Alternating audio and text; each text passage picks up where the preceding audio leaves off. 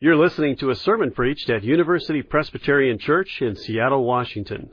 For more information, please visit our website, upc.org. In uh, 1947, a Bedouin shepherd boy had lost his goat on the northwest shore of the Sea of Galilee.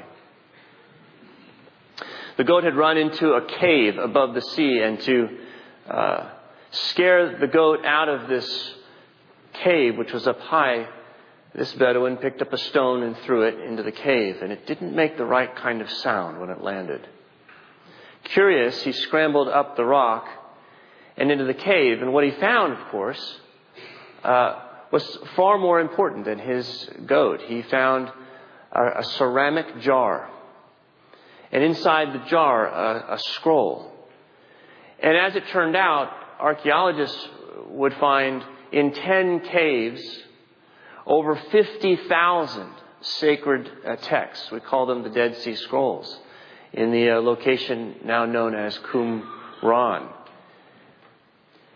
Those scrolls have um, bits as small as your thumb, uh, bits as, or large stretches as long as 30 uh, feet long, from every book of the Bible except for Esther, and uh, many writings of a, a community uh, that apparently lived in this place and saw themselves as a sacred uh, community.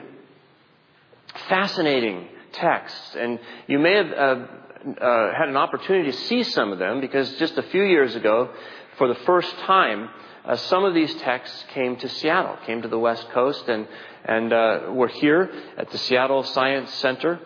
And if you went to this, you could just marvel at the complexity and the beauty and the reverence with which these texts were copied. They're the works of sacred hands. And uh, there were other things that we discovered in this site. Uh, among them, uh, these little pits in the ground with steps that go down. And uh, we think that they were what's called uh, mikvot, um, places for ritual washing, bathings. You could walk down, and in fact, the community regularly, the Essenes, who may likely have been the people who lived there, would wash daily to try to cleanse themselves. Because they wanted to be a sacred people. They read the texts of the ancient prophets that said someday there will come in the wilderness uh, the Messiah. And they wanted to be ready, so they washed and purified themselves again and again and again. Uh, the other thing that uh, we found there were certain artifacts of daily life. And as I walked through uh, this exhibit, which I attended in San Diego when it was there, the thing that moved me the most was not the texts, as beautiful as they were, I mean, what I found most emotionally evocative was a single sandal. Just a leather sandal, and it, it was the kind of thing that you, if you could go down to the Ave and buy something very similar, except that it was about eight inches long, a very small a foot would have fit in there, but it worked kind of like a flip flop would work with the uh, three holes in a sole with um, straps that would come up near the heel and be bound between the two front toes in the front. But it had some ornate decorations on it, but it was a very common thing, and it was something uh, for the feet. For me, the sacred text spoke of the aspirations of the people and the work of their hands. But this sandal reminded me of how mundane daily life can be. How simple, just walking in an artifact, something for our feet. You and I, I think, tend to feel differently about our hands than our feet. I don't know that it's fair, and I don't think it's always true, but oftentimes we see our hands as these sort of uh, performative tools that uh, apply themselves at the behest of our desires towards the better intentions that we carry through life.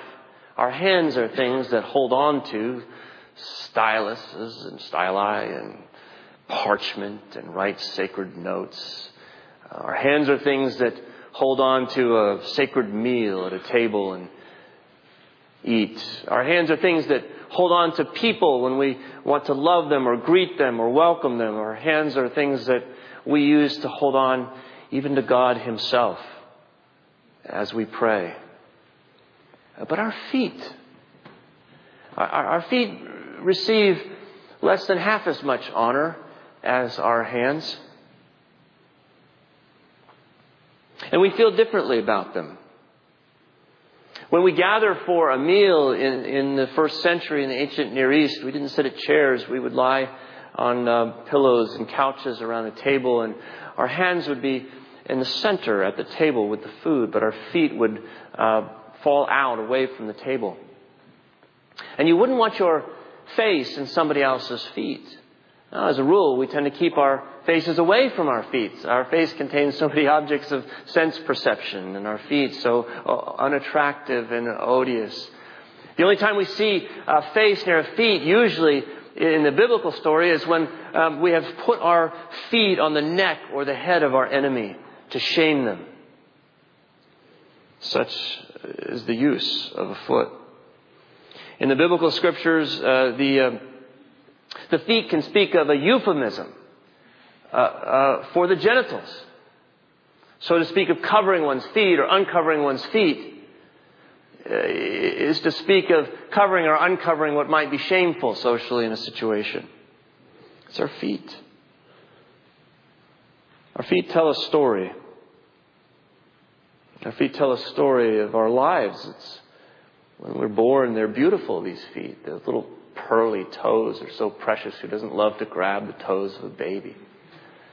But few of us want to grab the feet of an aged man, um, callous, bunions, broken and bent by the years. The, the, the journey between these two extremes is the story of one's life and the story of one's wanderings, and our feet take us into places sometimes we don't know how we got there, and we wish we hadn't. We don't want to tell that story ever again. The scriptures will use the feet as a metaphor for living, especially in the in the wisdom literature. It's our feet that walk in the ways of folly. It's our feet that uh, have us standing in the path of sinners.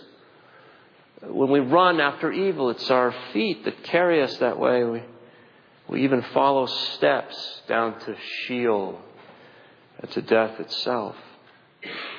Wherever we walk in our open toed sandals, we find ourselves walking through the dust of death, and it sticks. It adheres to our feet, and we don't have easy ways of removing it. And so, of course, Peter, when he when he's lying at the table, he, sees Jesus taking off his robe. Wonders what for. And then his suspicion gets confirmed all the more when Jesus takes up a towel and wraps the towel around himself and begins to pour water into a bowl. And Jesus, you're not going to wash feet, are you? And this is a menial task. The rabbis tell us that it, wouldn't, it wasn't right even to force your slave to wash feet. Water should be provided, but let a man, let a woman wash her own feet. Who should touch somebody else's shame? Who should be forced into the presence of somebody's feet? And Peter, Peter says, I, I don't want the Lord to see my feet. I don't want his person near that part of myself.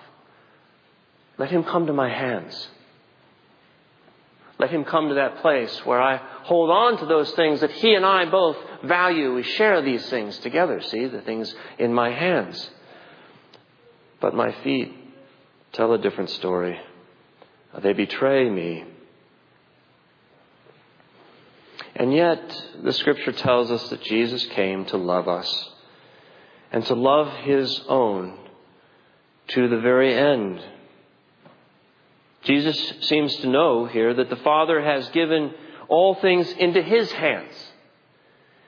And to say that the Father has given all things into the hands of Jesus, I think is to say that the Father has given all things that Jesus might make them sacred.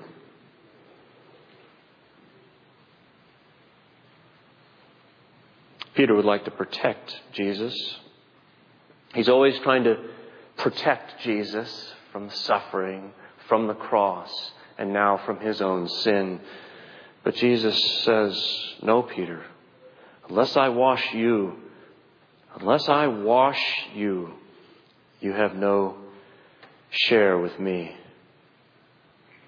And so the one who takes all things into his hands now takes into his hands your feet and mine to wash them, to make them and us clean.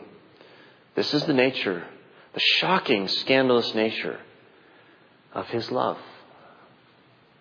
We call this evening uh, the gathering. And we're gathering as a family as we begin the 40 days of Lent. We're going to share these 40 days together as I hope you know, in a new way, in small groups, and of course in large group here as we worship on Sunday. At any time a family would gather, any kind of family, extended or otherwise, in a community, there would be water for washing, to cleanse oneself and prepare. So we come tonight, uh, Ash Wednesday, as Dave has told us, to recognize the limitations of our mortality and our sinfulness not simply to recognize those things, but to celebrate and, and worship the one who does something about them. The greatest way to honor Jesus Christ is to let Him fulfill His intention in your life. And He intends to make you clean. Jesus wants us to know how to live as forgiven people.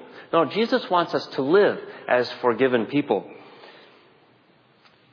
And it's uh, true that the only way to live as a forgiven person is first to see yourself as sinful. That's the first step. So tonight we will wrestle to see ourselves in just that way, prayerfully, guided, strengthened by the Spirit. We will take uh, the dust of death from the ground and we'll apply it to our foreheads. But it will be applied this stuff uh, from beneath our feet in the shape of a cross because it will signify uh, a confession of faith that Jesus Christ is the one who takes the cross upon himself and puts it on us, and in so doing is the one who is able to make us a sacred people in his hands. Oh, and there's one last thing, and that is that To not wash your feet in the ancient world was a sign of mourning. It's what you would do when you were stricken with grief, for which you had no remedy. And so tonight, to celebrate that our feet, indeed our heads and hands and whole bodies have been cleansed by the death of Jesus Christ, is to mourn no more, but to live in newness of life because He, our Savior, is risen. Let's pray together.